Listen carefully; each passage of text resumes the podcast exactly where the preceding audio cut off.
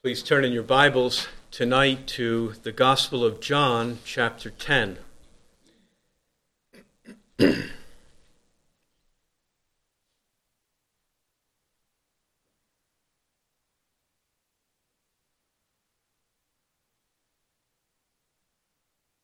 John chapter 10, I'll read verses 10 through 18. John chapter 10 and verse 10. The thief comes only to steal and kill and destroy.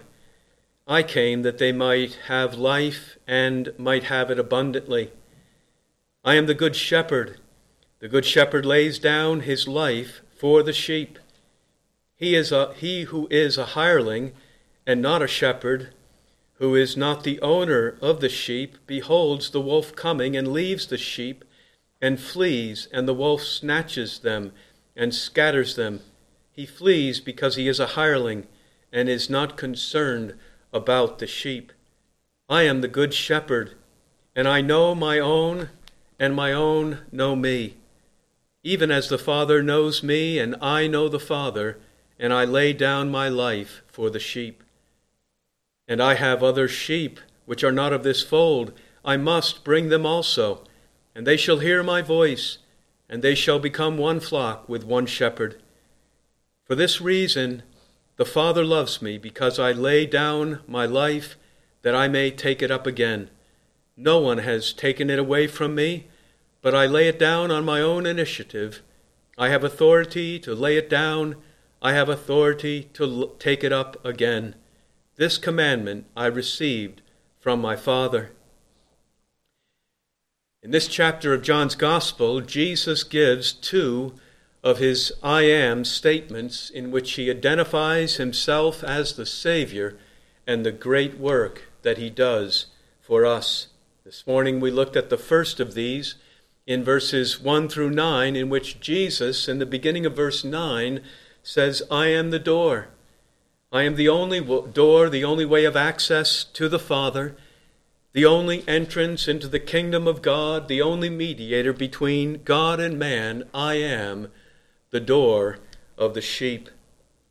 This evening we come to the second of these great I am statements found in the beginning of verse 11, where Jesus says, I am the good shepherd, and then he repeats it again in the beginning of verse 14, I am the good shepherd. We want to look at verses 10 through 18 this evening, a most important passage in the Scripture because it brings us to the very heart of the gospel message.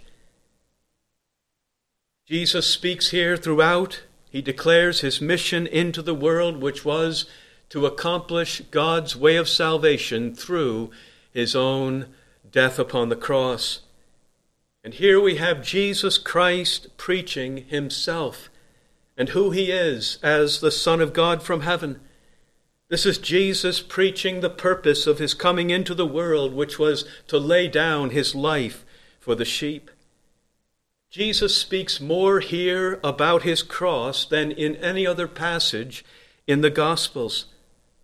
As one man said, the greatest person in the world is Jesus Christ, and the greatest event that ever took place in this world is was his cross and here we have Jesus preaching both of them the greatest person that ever lived preaching the greatest event that has ever taken place in human history Paul said to the Corinthians I determined to know nothing among you except Jesus Christ and Him crucified. And here we have Jesus Christ preaching Himself and Him crucified. We'll look at our passage under several headings tonight, and the first is that Jesus is the good shepherd of his sheep. In the beginning of verse 11, he says, I am the good shepherd. A most shocking statement for the Pharisees to hear and for others who were there on this occasion because it is a very direct statement of his own divine nature, his deity and his equality with God. The first words there in verse 11, he says, I am, which has reference to God's revelation to Moses back at the burning bush in Exodus chapter 3 and verse 14, where the Lord said to Moses, I am who I am. And that's where the name Jehovah comes from. And so when Jesus said here, I am, they would have understood that he is declaring himself to be Jehovah from the Old Testament. This has already taken place in John's Gospel back in John chapter 8 when Jesus said to the Jews, Truly, truly, I say to you, before Abraham was born, I am. And they understood what he meant when he said, I am, because the very next verse they took they picked up stones to stone him. And they desired to stone him for blasphemy because he was making himself out to be equal with God. Jesus here is declaring himself to be Jehovah, the great I am, the eternal, self existent, and all sufficient God, the immutable God who is independent and who needs nothing outside of himself. Everything in the universe comes from him and depends on him. But he himself depends upon nothing outside of himself. And this is who Jesus declares himself to be I am, I am Jehovah. And the divine nature of Jesus becomes more clear in the rest of his statement. He says, I am the Good Shepherd, because God often identified himself as the shepherd of his people throughout the Old Testament. Psalm 23 and verse 1 The Lord is my shepherd, Jehovah is my shepherd, I shall not want. Psalm 80 and verse 1, the psalmist prays, Oh, give ear, shepherd of Israel. Thou who art enthroned above the cherubim, shine forth. Psalm 100, we are, the, we are his people and the sheep of his pasture. And in Ezekiel chapter 34, God says, I will care for my sheep and will deliver them from all the places to which they were scattered on a cloudy and gloomy day. I will feed them in good pasture. I will lead my flock. I will lead them to rest, declares the Lord. So God has always been the shepherd of his people. And when Jesus here declares, I am the good shepherd, it was a clear statement of his divine nature that he is God who has come now in human flesh, the great shepherd. And Jesus' words here are also a declaration that he is the Messiah promised by the Old Testament prophets, because the Messiah was also to be a shepherd of his people. You remember in, in the Matthew chapter 2 when Herod gathered all of the chief priests and scribes together and asked them where the Christ was to be born. And they said, In Bethlehem, based on Micah chapter 5. And the quote reads like this And you, Bethlehem, land of Judah, are by no means least among the leaders of Judah. For out of you shall come forth a ruler who will shepherd my people Israel. We find the same thing in Ezekiel 34. The Messiah was to be a shepherd. God says, Then I will set over them one shepherd, my servant David, and he will feed them, and he will feed them himself, and be their shepherd. So all of this is contained in these words I am the good shepherd. I am Jehovah from the Old Testament scripture. I am the divine shepherd of my people. I am the Messiah who was promised by the prophets. I am, Jesus says, the good shepherd. The word good means beautiful or lovely. Literally, the words could read, I am the shepherd, the beautiful and lovely shepherd. It means that he is the most excellent one he is supreme and superior to all others in his qualities and powers. Once again, an exclusive statement that Jesus makes concerning himself. He says, I am the good shepherd. It is not that there are many good shepherds out there and he is just one among many. He is the only one. He is the incomparable shepherd of his people. He is the shepherd who is most beautiful and lovely. He is above all others. And there is none other who is like him, nor can there ever be a shepherd like him. He stands in a class all by himself alone. I am the only good shepherd.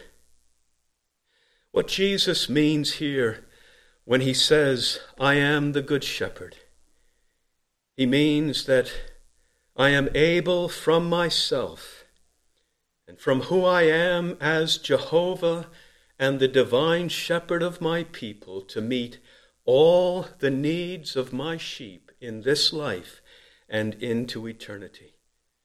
I have all power, I have all love and wisdom in myself. I have all tenderness and compassion for them. I have all grace, all mercy within myself, and strength for their every need. I am the good shepherd, and whatever good thing, whatever benefit there may be for my sheep, I am able to provide for them and do in providence everything they need. I am able to make them lie down in green pastures, where I will feed them and I will nourish their souls with my word I am able to lead them beside still waters, and I will send my Holy Spirit upon them, and they will have joy and peace in believing. I am able to watch over them from my throne of power, to guard them, protect them from every danger that is against them. I am able to give them comfort and refreshment. I am the good shepherd who loves and cares for my sheep. When they stumble, I will pick them up again, and I will restore their souls. When they wander off from the path of safety, when they catch themselves in the thicket and they have the briars of sin stuck upon them, I will not cast them off and leave them by the wayside. I will deal most tenderly and kindly with them. I will forgive them. I will cleanse them of all their sins, and I am able to bring them back into the paths of righteousness. I am the good shepherd who is always patient and able to heal every disease of my sheep. When the wolves and the lions come and prowl about them, I am able to defend them. There will be no need that we will ever have in this life in which He is not able to help us in great abundance. There can be no trouble, no difficulty or danger which we will encounter from which He is not able to deliver us. And there is no perplexity out of which He is not able to guide us. I am Jehovah, He says. I am the eternal and the all sufficient God, I am the good shepherd of all my sheep. He is the fulfillment of everything David said in Psalm 23. The Lord is my shepherd, I shall not want. I shall never be in any want of any good or needful thing. He makes me to lie down in green pastures. He leads me beside quiet waters. He restores my soul. He guides me in the paths of righteousness for his name's sake. And even though I walk through the valley of the shadow of death, which is what this world is, I fear no evil, for thou art with me, thou art always with me. Thy rod and thy staff, they comfort me. Thou dost prepare a table before me in the presence of my enemies. Thou hast anointed my head with oil, my cup overflows. Surely goodness and loving kindness will follow me all the days of my life, and I will dwell in the house of the Lord forever. He is the good shepherd that Isaiah spoke of in chapter 40 and verse 11. Like a shepherd, he will tend his flock. In his arm, he will gather the lambs and carry them in his bosom and he will gently lead the nursing ewes. I am the good shepherd, says Jesus. I am the one who fulfills all these things for my people. And so, if we would follow him, and if we would keep ourselves close to him as the good shepherd, then it would be well for our souls. And we would find ourselves in the pathway of true happiness and true joy and contentment and peace, even in this world. We should remember that Jesus was in a controversy here with the scribes and the Pharisees. And so everything he says here in this passage about himself is in contrast to the scribes and the Pharisees, who were the false and evil religious teachers of his day. He is the good shepherd, but they are the hirelings who have no concern for the sheep. A hireling is one who is in it for his own gain, especially monetary gain. And the hireling abandon the sheep whenever danger comes. This is what he says in verses 12 and 13. He says, He who is a hireling and not a shepherd, who is not the owner of the sheep, beholds the wolf coming and leaves the sheep and flees. And the wolf snatches them and scatters them. He flees because he is a hireling and is not concerned about the sheep.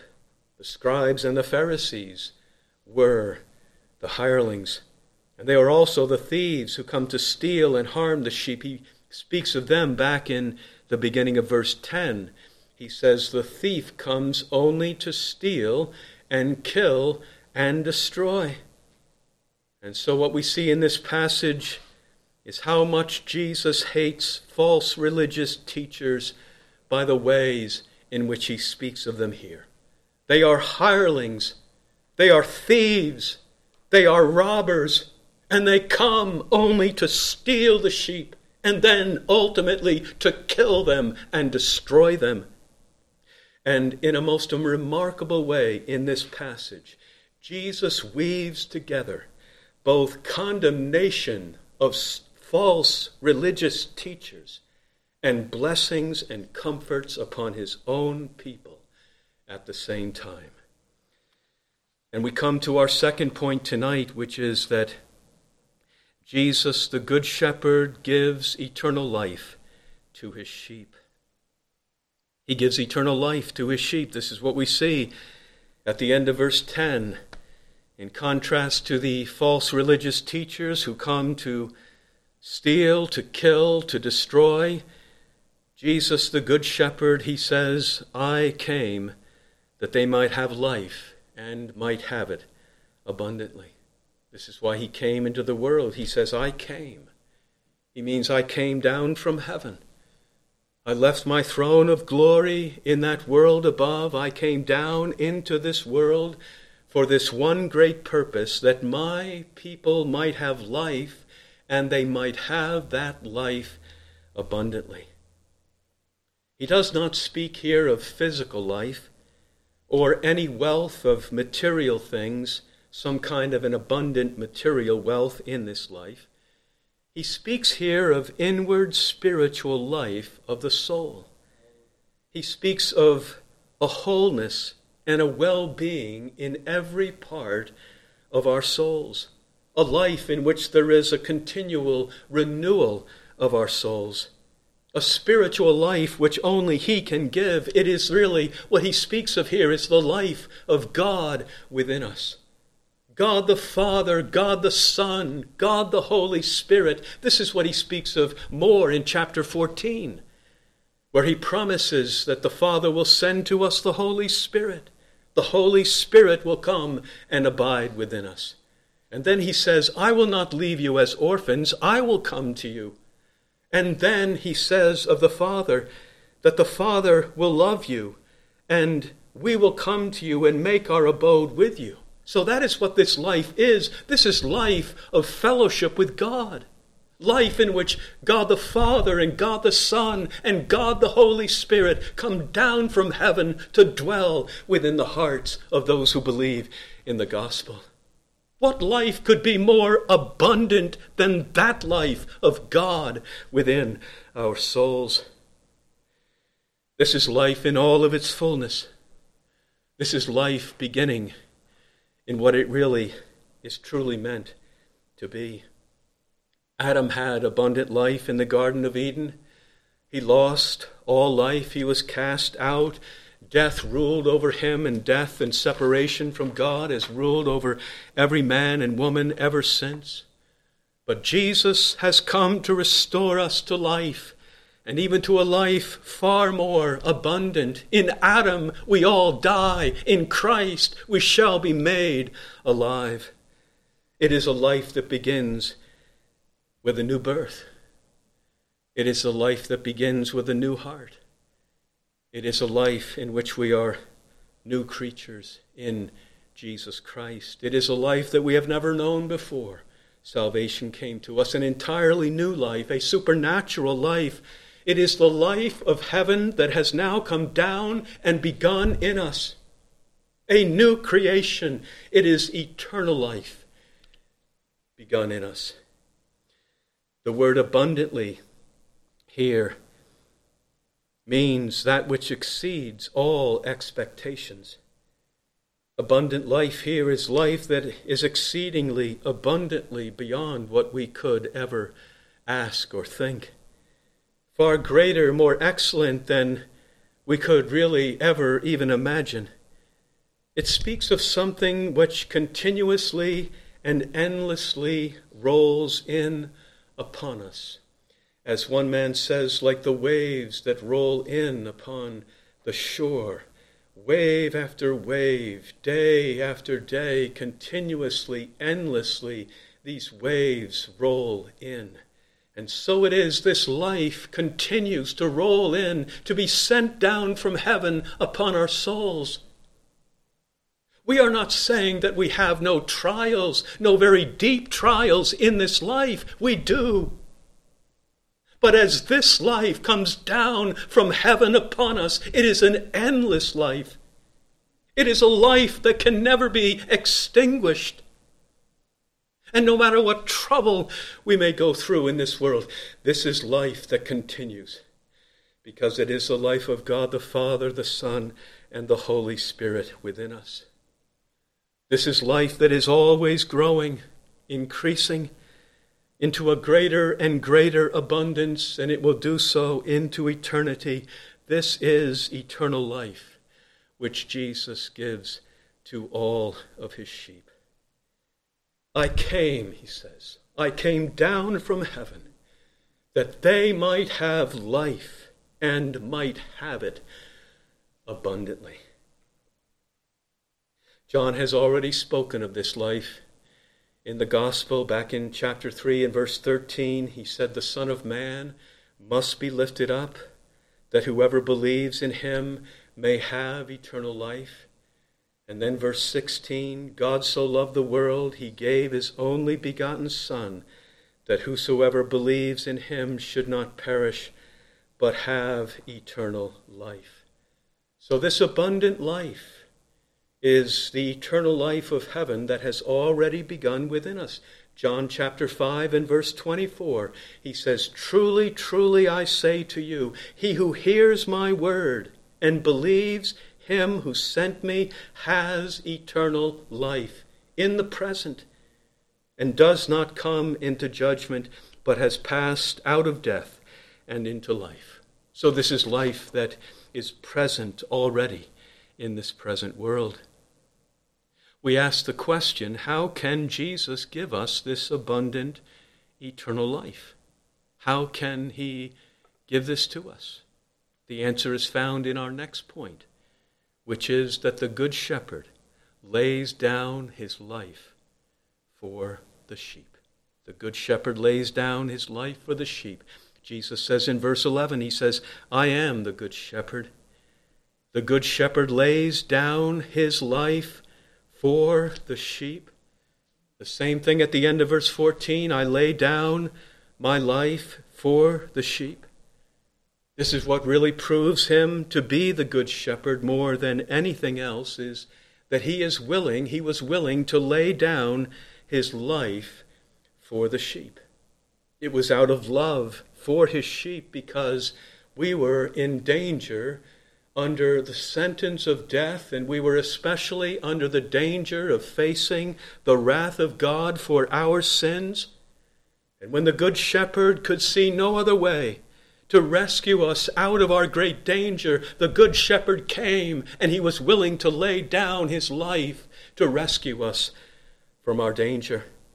This is the great purpose for which he came into the world to lay down his life for sinners. And it was a willing and most voluntary laying down of his own life for us. We notice the language there at the end of verse 11. He says, The Good Shepherd lays down his life for the sheep. This is not something that was done to him. This was something which he did. He took his own life and he laid it down for the sheep. His life was not taken from him, he laid it down of his own will. His blood was not shed by force, it was poured out for many. John chapter 12, when Jesus came into Jerusalem for the last time, he knew the cross was right before him. And he said, Now my soul has become troubled, and what shall I say? Father, save me from this hour. But for this purpose I came to this hour. This is why he came into the world. When he was arrested, and Peter tried to defend him with his sword, Jesus said, Do you not think I can appeal to my Father? And he will at once send to my disposal more than twelve legions of angels. How then shall the scriptures be fulfilled that it must happen this way? So his life was not taken from him, it was laid down by himself of his own accord. Five times in this passage, Jesus speaks of laying down his own life. We see it first at the end of verse 11 where he says, The good shepherd lays down his life for the sheep. A second time at the end of verse 15, he says, I lay down my life for the sheep. Then in verse 17, he says, For this reason the Father loves me, because I lay down my life that I may take it up again. And two more times in verse 18, he says, No one has taken it away from me, but I lay it down on my own initiative. I have authority to lay it down. I have authority to take it up again. In the beginning of verse 18, Jesus says, No one has taken it away from me. No man has ever taken it away from him, no council of the Sanhedrin and the chief priests and the Pharisees. No Roman governor, Pontius Pilate, no Roman soldiers. No one, no man, no power, no one has the power to take my life from me, but I lay it down of my own initiative. And so in verse 18, Jesus makes a statement of his divine sovereignty over life and death. He is Jehovah, and he has the power of life and death in his own hands. He says, I have authority to lay my life down, and I have authority, I have power to raise it up again. I am the resurrection and the life, and I can raise the dead, and I can raise even myself from the dead. I have authority to lay my life down, and I have authority to take it up again. Back at the end of verse 11, Jesus says the Good Shepherd lays down his life for the sheep. We notice that little word for. He lays down his life for the sheep. A most important word. It means on behalf of the sheep, for the benefit of the sheep. He lays down his life not for himself, and not for any of his sins, for he had no sin. He is the good and excellent and beautiful shepherd. But his sheep had sins, and they were the ones in danger of death, and so he came and he laid down his life on their behalf for their salvation. So it speaks here of a substitutionary sacrifice of Christ. This is Jesus laying down his life in the place of his sheep. We, the, his sheep were the ones who had sinned. His sheep were the ones who were under the sentence of death, but he came and laid down his life in their place and took the penalty they deserved upon himself. The Good Shepherd lays down his life for the sheep. What we have here is what is called the Great Exchange in which Jesus took our sins at the cross that he might give to us his righteousness. He took our death that he might give to us his eternal life. He took our poverty that he might give to us his riches. He took our shame that he might give to us glory everything that was evil and everything that was wrong about us. Jesus took upon himself that he might give to us everything that is blessed and everything that is good about him. This is what he means. The Good Shepherd lays down his life for the sheep, and he did so willingly as the only way to rescue us from the great danger of our sin. Who are the sheep that Jesus speaks of here? They are God's elect. They are those that the Father chose in eternity and entrusted to his Son for salvation. Jesus speaks of the sheep down in the beginning of verse 29. He says in verse 29, he says, My Father, who has given them to me. The Father he elected them. The Father in eternity chose them and gave them to his beloved Son for their salvation. Not all men are his sheep. The scribes and the Pharisees, whom he is condemning in this passage, they were thieves and robbers and hirelings. They were not among his sheep for whom he died. Jesus says to them in verse 26, he says, But you do not believe because you are not of my sheep. Notice that he does not say, You are not of my sheep because you do not believe. He says, in this order, You do not believe because you are not of my sheep. In other words, if they had been elected by God the Father, if they had been given to him as his sheep, then they would come to believe. But as it is, their unbelief revealed that they were not among his sheep. They were not among those whom the Father elected and gave to his beloved Son. He laid down his life for the sheep, and they were not among his sheep. Back in verse 11, when Jesus says at the end of verse 11, the Good Shepherd lays down his life for the sheep. This answers the question for whom did Christ die? Did he die for every man and woman who has ever lived in this world?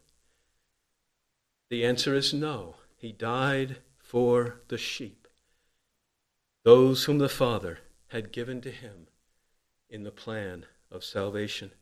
This is what is called limited atonement definite atonement. Sometimes it is called particular redemption.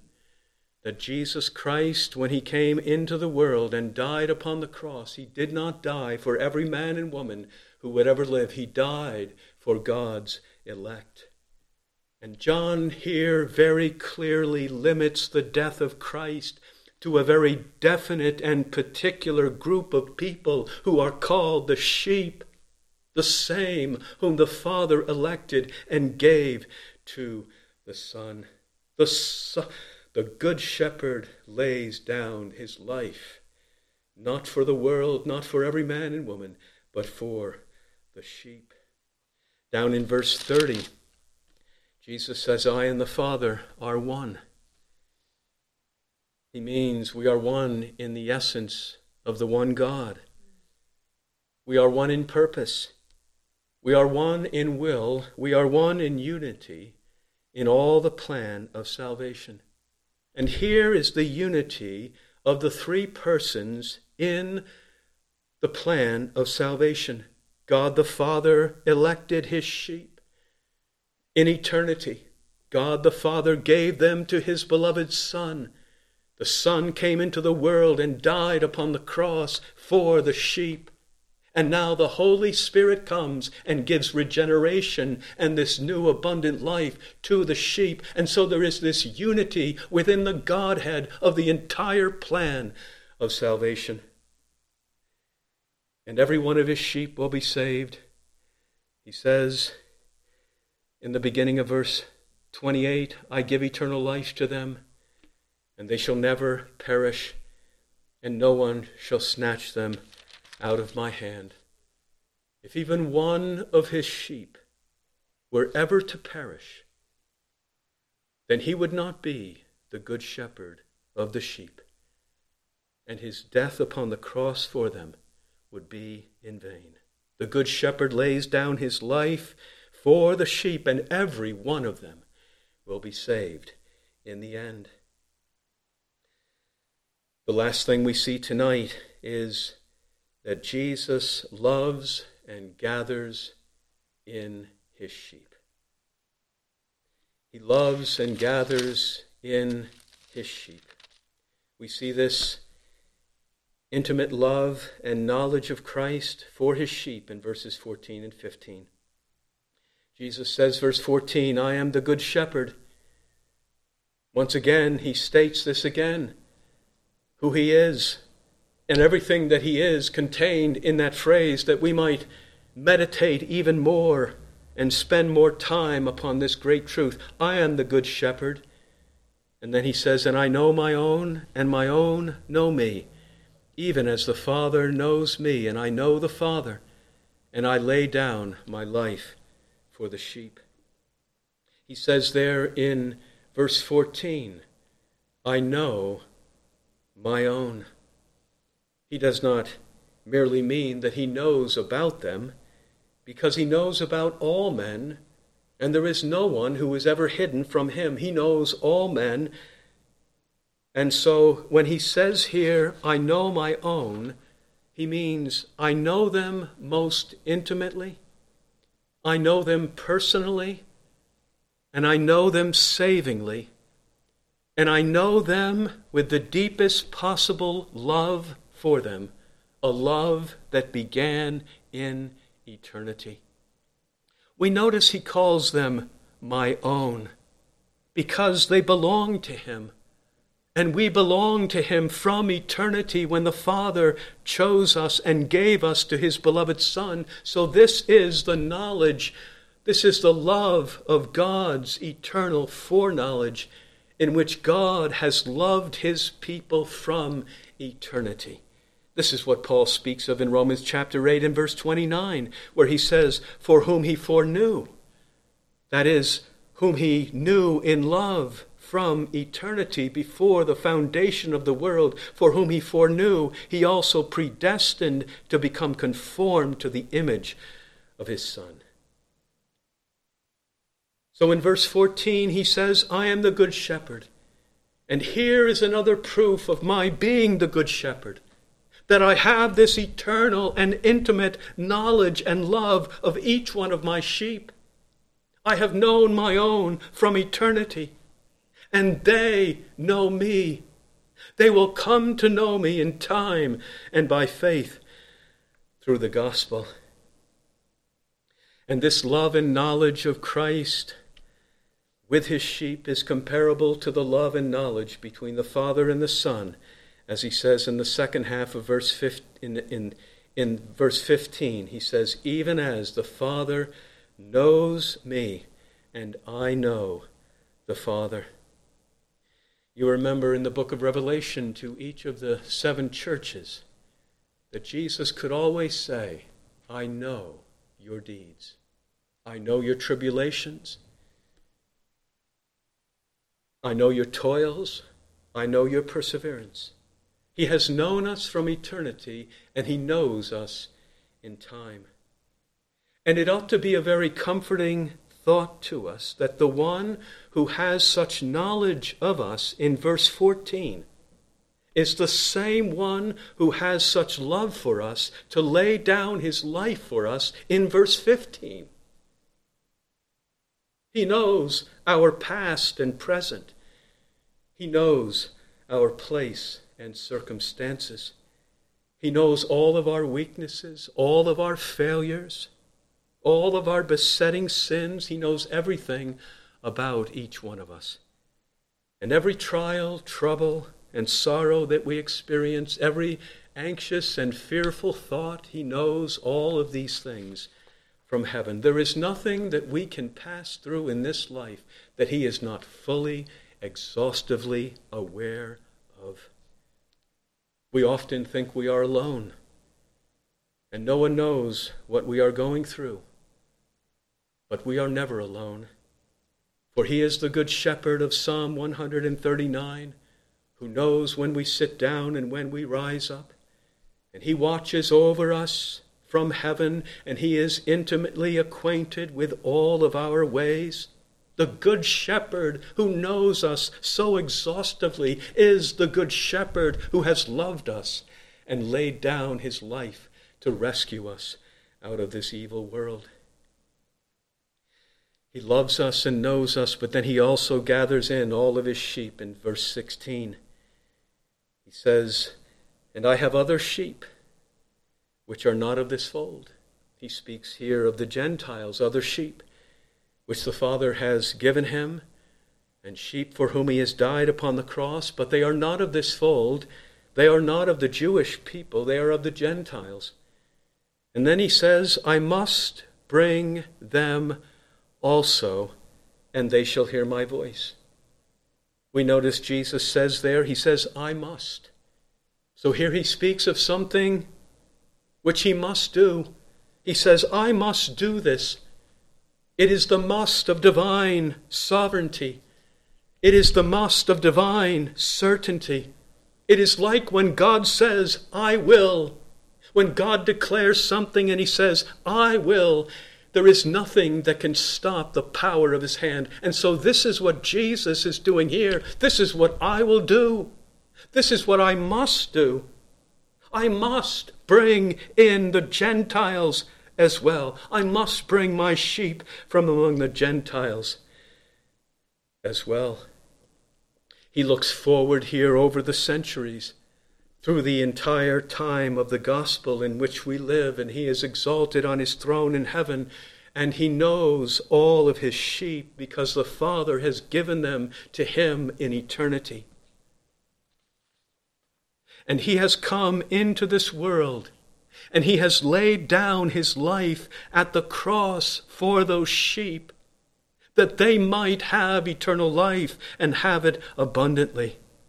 And now he is in heaven. And though his sheep would be scattered to the farthest ends of the earth, among every tribe and tongue and people, he says, I will never let them perish.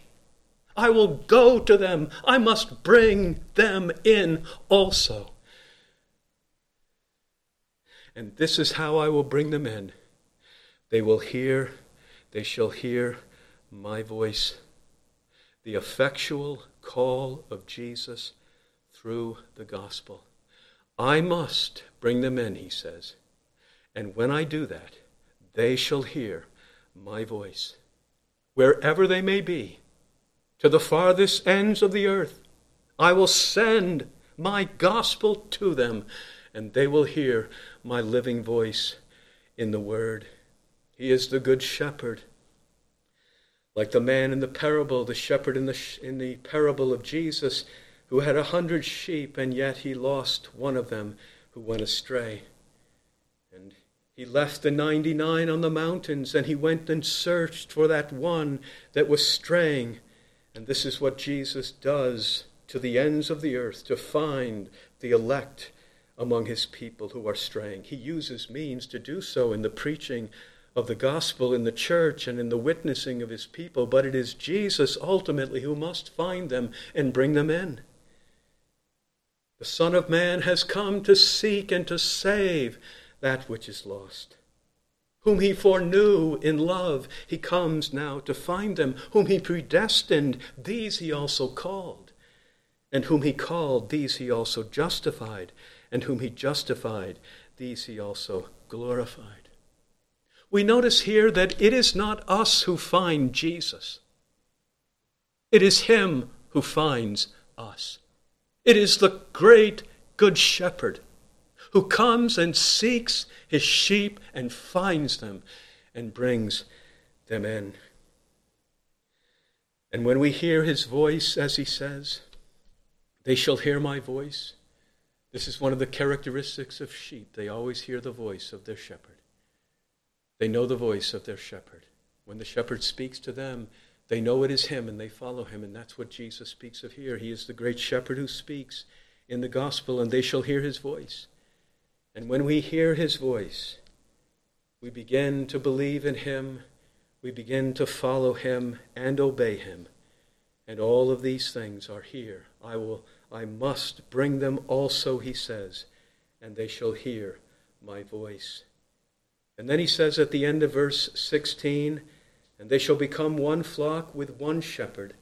Jews and Gentiles from every nation brought into the one new body of the church Christ is our peace, who has broken down the barrier of the dividing wall between Jews and Gentiles, one flock, one church, with one shepherd, who is Jesus. Verse 17, he says, For this reason the Father loves me, because I lay down my life, that I may take it up again. The Father sent him into the world to go to the cross. And the Father loves obedience, and he loved the obedience of his beloved Son when he saw him laying down his life and taking it up again. Jesus closes this discourse here at the end of verse 18, where he says, This commandment I received from my Father, referring to everything that he has said throughout this passage. Everything that is done for our salvation was by the eternal commandment of the Father toward the Son. The Father commanded him to be the good shepherd, to love and care for us. The Father has commanded him to come into the world and lay down his life for our sins. The Father has commanded him to search, to be that great shepherd who brings us all in and we hear his voice in the gospel. The Father has commanded the Son to be the good shepherd and to accomplish all the things that he has spoken in this passage. He does it freely, he does it willingly of his own love for us, but he does it out of obedience to the Father as well. This commandment, he says, I have received from my Father. And so the question tonight is for any who do not believe in our Lord Jesus, the question is Do you hear the voice of Jesus speaking to you in the gospel? How do you know that you are saved? And how do we know that we are among his sheep, whom the Father gave him and for whom he came into the world to die. The only way we know is that we hear the voice of Jesus speaking to us in the gospel. And what does it mean that we hear his voice speak to us? It means that we begin to recognize that the gospel is the truth we begin to realize that there is truth in Jesus Christ and all of who he is and all that he says, as opposed to the falsehood that is in this world. To hear the voice of Jesus means that I have begun to recognize myself as a sinner who has sinned against the great and holy God in heaven, and I am in great need for my sins to be forgiven, and my only hope is found in Jesus Christ and in his blood that alone can wash me of all my sins. To hear the voice of Jesus means That when I hear about him, when I read about him in the Bible, I begin to believe, and I must, I say to myself, I must, I must follow him, and I must begin to obey him and believe in him. To hear his voice means that you begin to hunger and thirst after righteousness. To hear his voice means that you wish to know more and to see more of Jesus. You wish to walk in the light as he himself is in the light. You need salvation. And the gospel becomes to you the power of God to your salvation. And you say to Jesus, to hear his voice, is to say to him, Lord, to whom else shall we go? You have the words of eternal life. That's what happens when we begin to hear the voice of Jesus. We can no longer ignore him. We can no longer put him aside somewhere out on the periphery of our life. But when we begin to hear his voice, we recognize that he is Jehovah. And he is the great and mighty God, and he must take center place in our life. And he must be king, and we must humble ourselves, and we must believe in him and trust in him and rely upon Him alone for salvation. And He begins to work in us, to change us, and to make us new, and to walk in new paths. That's what it means to hear the voice of Jesus. He brings us to salvation. The Good Shepherd. The Good Shepherd lays down his life for the sheep. Let's pray together.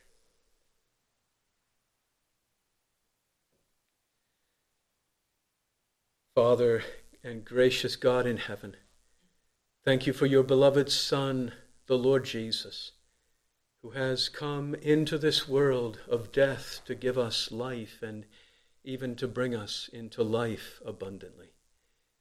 Thank you that he was willing, so willing to lay down his own life, to suffer in our place, to lay down his life for the sheep Thank you that he has been raised from the dead and he is exalted into your right hand.